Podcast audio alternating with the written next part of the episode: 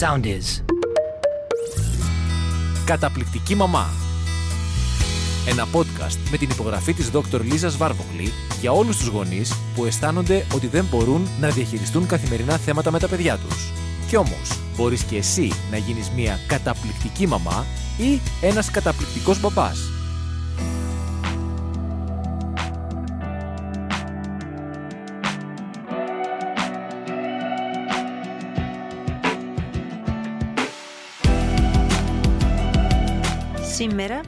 Σειρά Καταπληκτική Μαμά μιλάμε για ένα θέμα που απασχολεί πολλές μαμάδες, πολλούς μπαμπάδες και πολλούς εκπαιδευτικούς.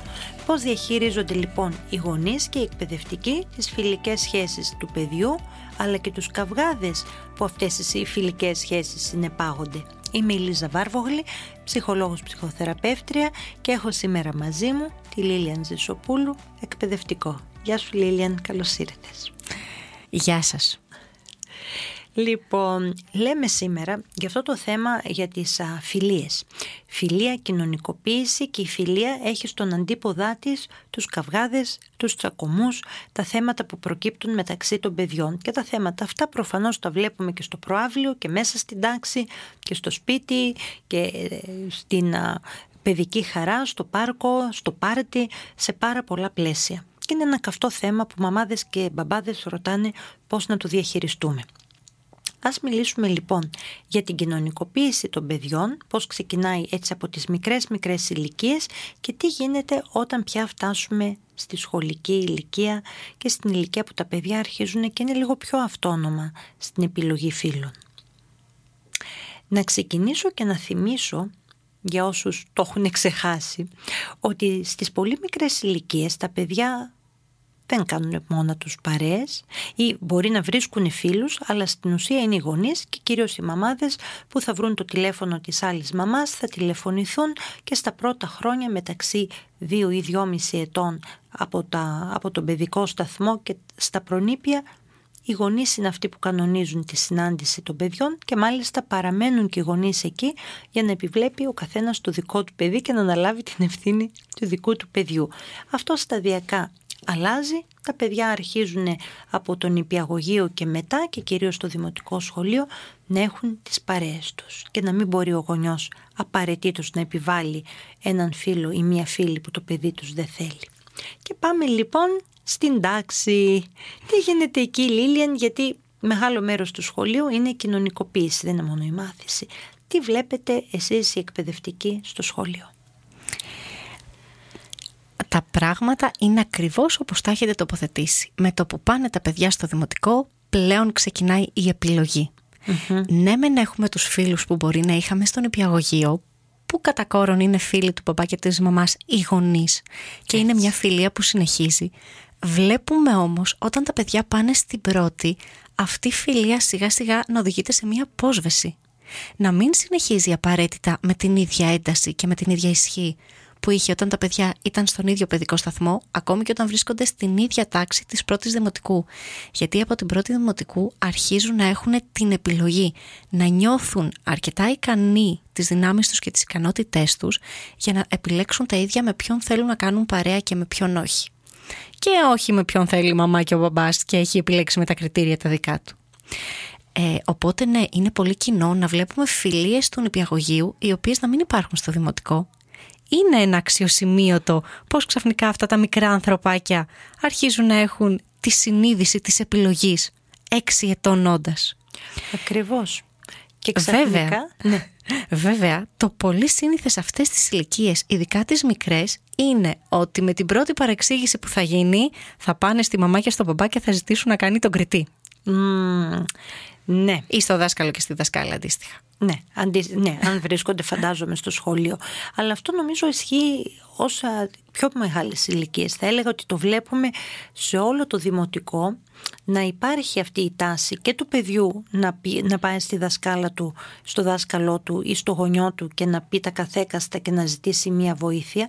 Αλλά εγώ βλέπω επίσης και πολλούς γονείς να είναι λίγο πιο παρεμβατικοί ενδεχομένως και να πηγαίνουν κατευθείαν στο ψητό για να λύσουν ναι. μόνοι τους τις διαφορές που μπορεί να έχει το παιδί τους. Και νομίζω ότι εδώ θα πρέπει λίγο να ξεκινήσουμε και να πούμε κάποια πράγματα για να τα συνειδητοποιήσουμε τι γίνεται καταρχήν στο δημοτικό που είναι πολύ σημαντική νομίζω η ηλικία, η ηλικιακή ομάδα μάλλον γιατί η διαδικασία της κοινωνικοποίησης θα εδρεωθεί τώρα αυτή την εξαετία και θα ακολουθήσει το παιδί και στο γυμνάσιο και το λύκειο, αν ακολουθήσει πανεπιστήμιο, αλλά στην υπόλοιπη του ζωή γενικά. Τώρα θα μπουν οι βάσεις. Και βλέπουμε αυτό που είπες, ακόμα και σε τόσο μικρές ηλικίες, αυτά τα πρωτάκια, ξέρω εγώ, παιδιά νηπιαγωγείου, πρωτάκια, Δευτέρα Δημοτικού, ότι πολύ ξεκάθαρα σου λένε θα παίξω με το α παιδάκι αλλά όχι με το Β. Έχουν την τάση να πάνε με αυτό το γκρουπάκι, αλλά όχι με το άλλο. Δημιουργούν τις ομαδούλες τους.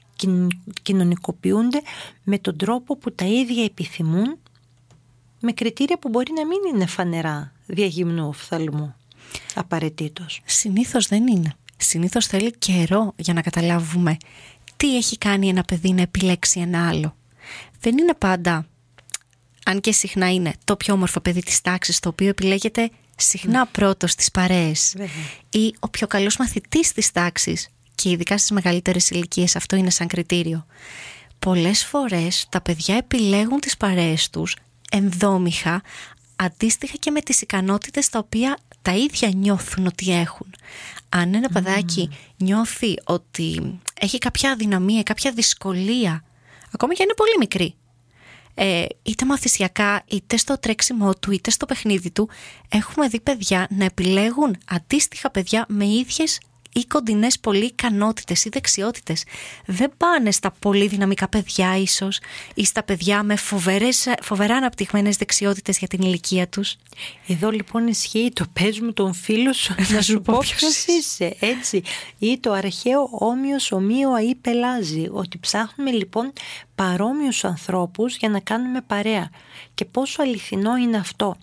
Και εδώ θα ξεκινήσω λοιπόν, γιατί αυτό είναι πραγματικά ένα πολύ σημαντικό στοιχείο και χαίρομαι που ξεκινάμε έτσι τη συζήτηση και το επισημαίνεις με αυτόν τον τρόπο γιατί πολλές φορές βλέπω ότι οι γονείς επιμένουν προς το παιδί τους και το κατευθύνουν σε μεγάλο βαθμό σε όλο το δημοτικό σχολείο και μετά, μετά έχουν απλώς λιγότερη πειθό υποθέτω, αλλά στο δημοτικό σχολείο επιμένουν πάρα πολύ. Κάνε παρέα με το τάδε παιδάκι. Είναι από καλή οικογένεια. Έχουν οι γονείς του χρήματα. Έχουν το τάδε ξέρω εγώ, δεν ξέρω, επάγγελμα ή κοινωνικό στάτους ή κάτι. Ξεκινάει λοιπόν ο γονιός να κατευθύνει το παιδί του να κάνει παρέα με κάποια άλλα παιδιά τα οποία έχουν συγκεκριμένες ιδιότητες ή τα ίδια ή οι γονείς τους. Και αντίστοιχα τα αποτρέπει από το να κάνουν παρέα με άλλα παιδιά για διάφορους άλλους λόγους. Και η δική είναι ο δάκτυλος γονιού που μπαίνει ως κατευθυντήριος παράγοντας για να πει στο παιδί τι να κάνει και τι να μην κάνει.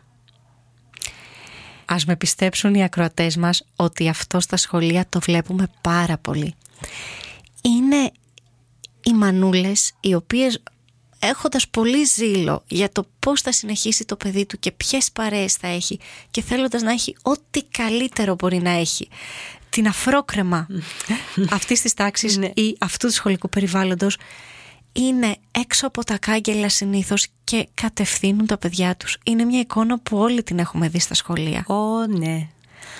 Δεν είναι όμως ιδιαίτερα βοηθητικό για τα παιδιά νομίζω ότι δεν είναι καθόλου βοηθητικό από όλες τις απόψεις. Καταρχήν κάτι τέτοιο σταματάει τη φυσιολογική ροή της κοινωνικοποίησης του παιδιού και είναι ουσιαστικά σαν αυτή η πολύ καλοπροαίρετη μανούλα να λέει στο παιδάκι της «Αγάπη μου δεν σε εμπιστεύομαι, δεν ξέρεις αρκετά. Και αυτό είναι ήδη το πρώτο λάθος που κάνουμε όταν α, μεγαλώνουμε, όταν ανατρέφουμε το παιδί μας, να του δώσουμε να καταλάβει ότι δεν εμπιστευόμαστε τις δυνάμεις του. Γιατί ακόμα και το εξάχρονο και αντίστοιχα το δεκάχρονο, το δεκαπεντάχρονο, έχει ικανότητες, έχει δυνατότητες, έχει τα δικά του κριτήρια και θα πρέπει να σεβαστούμε ότι κάποιες αποφάσεις είναι σημαντικές για τη ζωή του και είναι σημαντικό να τις πάρει το ίδιο, χωρίς να προσπαθήσουμε εμείς να το κατευθύνουμε εφόσον δεν υπάρχει κάποιος κίνδυνος, έτσι, κάποιο σημαντικό πρόβλημα. Μιλάω τώρα έτσι ναι, για την φυσιολογική ανάπτυξη και τη φυσιολογική κοινωνικοποίηση. Άρα λοιπόν, το να κάθεται η μαμά έξω από τα κάγκελα του σχολείου και να κατευθύνει το παιδί της τι να κάνει, δεν το βοηθάει. Η μαμά νομίζει ότι το βοηθάει, στην πραγματικότητα όμως το μπλοκάρει γιατί δεν του επιτρέπει, δεν του ανοίγει το πεδίο να δοκιμάσει το ίδιο τις δυνάμεις του και να ξεκινήσει να πάει το ίδιο προς τα παιδάκια τα άλλα όπου νιώθει ότι είναι πιο κοντινό, ότι έχει πιο πολλά κοινά σημεία που θέλει να κάνει πράγματα μαζί του και να διερευνήσει ας το πούμε άλλα κοινωνικά μονοπάτια και να κάνει φιλίες. Φυσικά και ακόμα και αν κάνει λάθος επιλογή ένα παιδάκι θα πρέπει να του δώσουμε το δικαίωμα του λάθους. Στην πορεία θα καταλάβει μόνο του ότι κάποια συμπεριφορά ή ο χαρακτήρας ενός παιδιού μπορεί να μην του ταιριάζει. Αλλά οφείλουμε να του δώσουμε την επιλογή να κάνει και λάθος. Βέβαια, δεν μιλάμε για λάθη που στοιχίζουν πολύ. Ναι, αυτό εννοείται. Το ε, ναι, ναι. Μιλάμε μέσα στα πλαίσια του, του λογικού, του, λογικού, του φυσιολογικού. Του φυσιολογικού. Ακριβώς. Ναι. Φυσικά και σαν γονιός ο οποίος ανησυχεί, έχει το χρόνο όταν είναι στο σπίτι, όταν κάποια στιγμή είναι χαλαρός, αν δει κάποια συμπεριφορά ενός άλλου παιδιού που δεν του αρέσει, έχει κάθε δικαίωμα να αναφέρει στο παιδί του ότι Μ' αρέσει που κάνεις παρέα με αυτό το παιδάκι, αλλά αυτή του συμπεριφορά εμένα δεν μου άρεσε, με έκανε να αισθανθώ άσχημα. Ή στεναχωρέθηκα που την είδα. Νομίζω όμως μέχρι εκεί το όριο είναι πολύ εύκολο να το ξεπεράσουμε.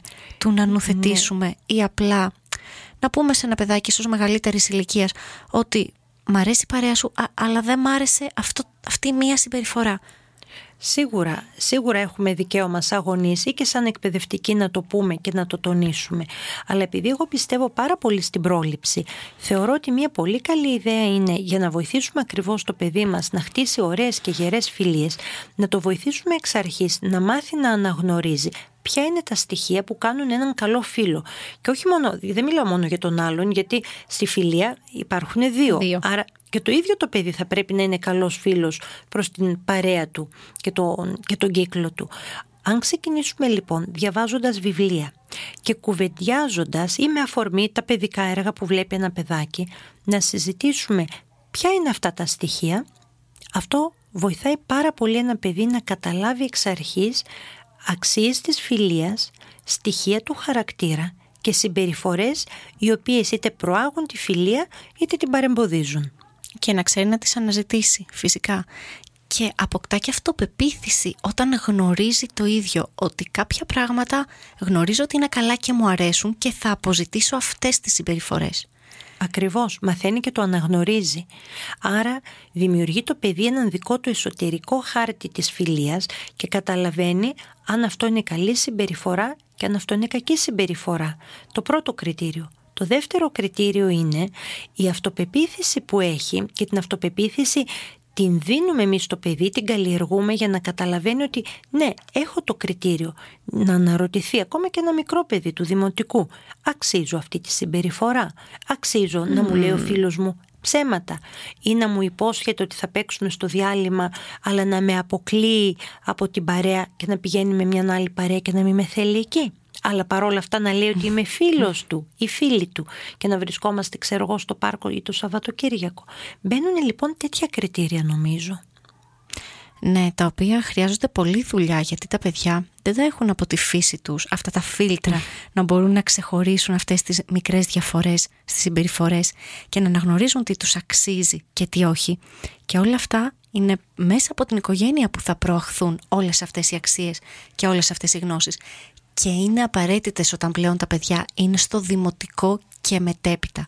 Γιατί όλες αυτές τις συμπεριφορές θα τις αντικρίσουν μέσα σε μια σχολική τάξη, μέσα σε ένα προάβλιο, ναι. θεμητές και αθέμητες. Ναι, ναι, ναι, βέβαια. Γιατί όπως λέμε συχνά, ο σοφός λαός μας, τι είναι το σχολείο, ένας μικρό κόσμος της κοινωνίας εκεί έξω. Ναι. Όπως στους ενήλικες υπάρχουν επιθυμητές και ανεπιθύμητες συμπεριφορές, αντίστοιχα το ίδιο υπάρχει και στα παιδιά.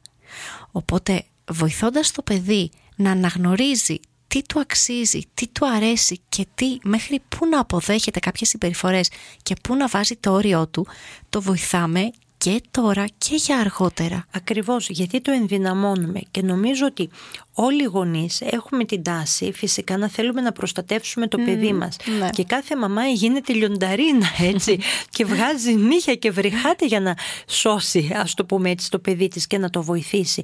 Όμως μερικές φορές αυτή η συμπεριφορά τελικά αντί να βοηθάει στην πραγματικότητα δεν βοηθάει το παιδί. Αποδυναμώνει. Και το αποδυναμώνει ακριβώς. Αυτή είναι η σωστή λέξη. Το αποδυναμώνει γιατί δεν του δίνει την ευκαιρία να επεξεργαστεί την κακή συμπεριφορά του άλλου ή την κατάσταση τέλος πάντων στην οποία έχει βρεθεί και να βρει από μόνο του λύσεις, να σταθεί στα πόδια του. Και εδώ νομίζω έχουμε τον γονιό που όταν υπάρχει μεταξύ δύο παιδιών κακή συμπεριφορά, υπάρχει τσακωμός, υπάρχει κάποιος καυγάς ή κάποιος πρόβλημα, κάποιο πρόβλημα, εκεί τι βλέπουμε ότι ο γονιός πάει και παίρνει τηλέφωνο ή τον πιάνει στο προάβλιο των άλλων γονιών και προσπαθούν σε γονεϊκό επίπεδο οι μεγάλες δυνάμεις, οι ενήλικες, να λύσουν το πρόβλημα. Και αυτό δεν είναι σωστό. Υπάρχει και χειρότερο σενάριο που το έχω δει στα μάτια μου. Ναι. Ο γονιός να πάει στο παιδάκι με το οποίο ήρθε σε σύγκρουση το δικό του παιδί. Ναι. Το οποίο είναι ένα μεγάλο και στεναρό όχι με όλα τα γράμματα κεφαλαία και φωτεινά και, Και σε να κραυγάζουν. κόκκινο, Ναι. Ε, προσωπικά το έχω δει.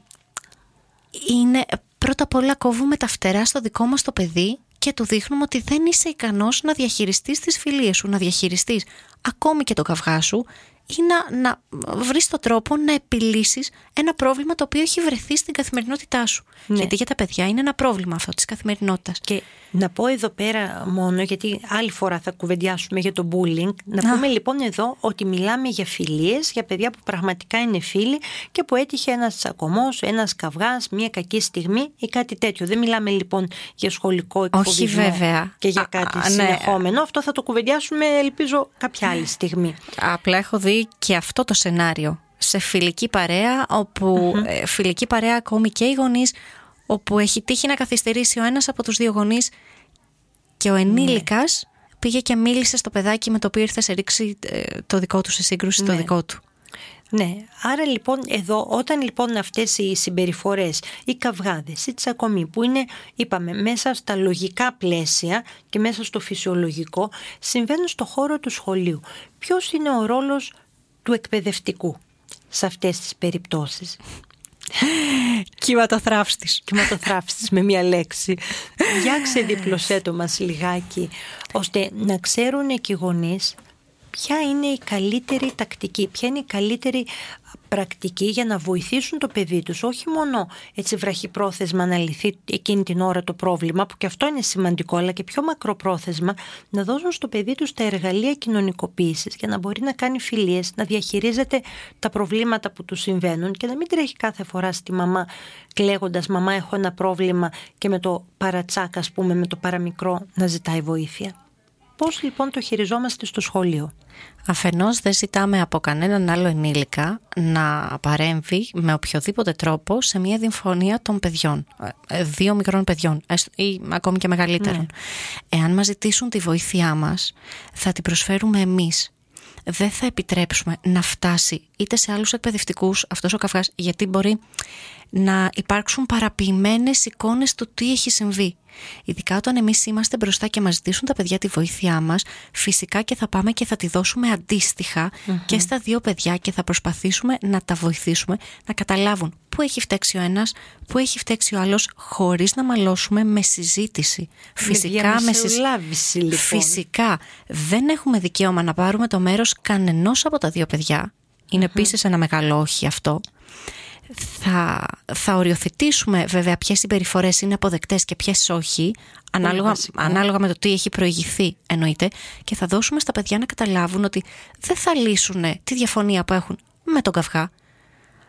Δεν θα προάγουν με αυτόν τον τρόπο τη φιλία τους.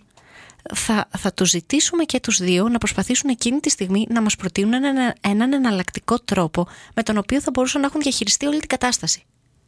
Είτε να εκφράσουν αυτό που νιώθουν όταν κάτι τους έχει ενοχλήσει στον απέναντί τους, είτε ακόμη και το να αποφύγουν εκείνη τη στιγμή να, να μιλήσουν, να παίξουν με, με το παιδί που τους έχει ενοχλήσει και να επιλέξουν μία άλλη ομάδα για το συγκεκριμένο διάλειμμα ή για τα συγκεκριμένα πέντε λεπτά μέχρι να ηρεμήσουν και να μπορέσουν να μιλήσουν με ηρεμία στο φίλο τους ή στη φίλη τους που εκείνη τη στιγμή για κάποιο λόγο ήρθαν σε σύγκρουση.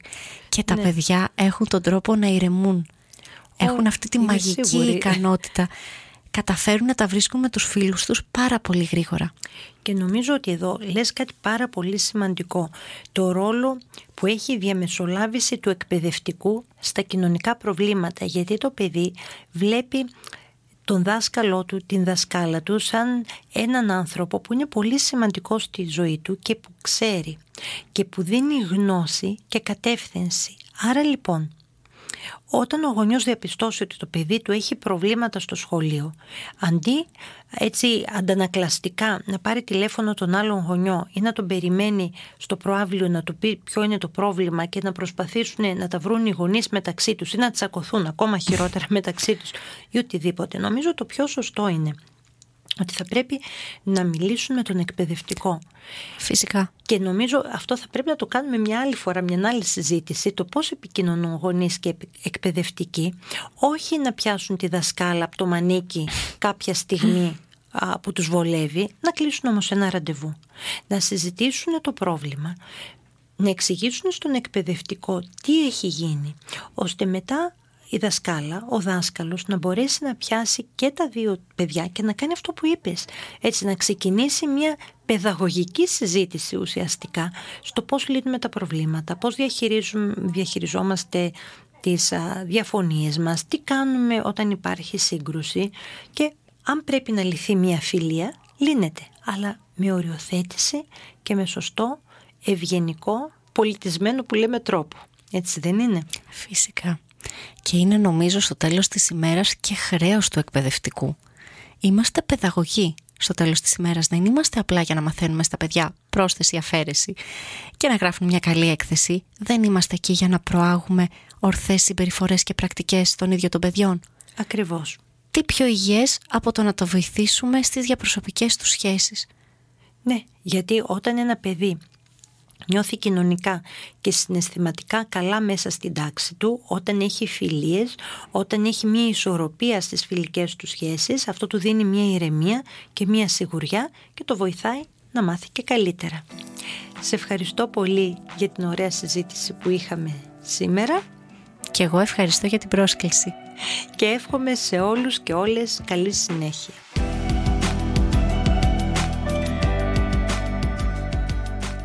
Ακολουθήστε μας στο Soundees, στο Spotify, στο Apple Podcasts και στο Google Podcasts.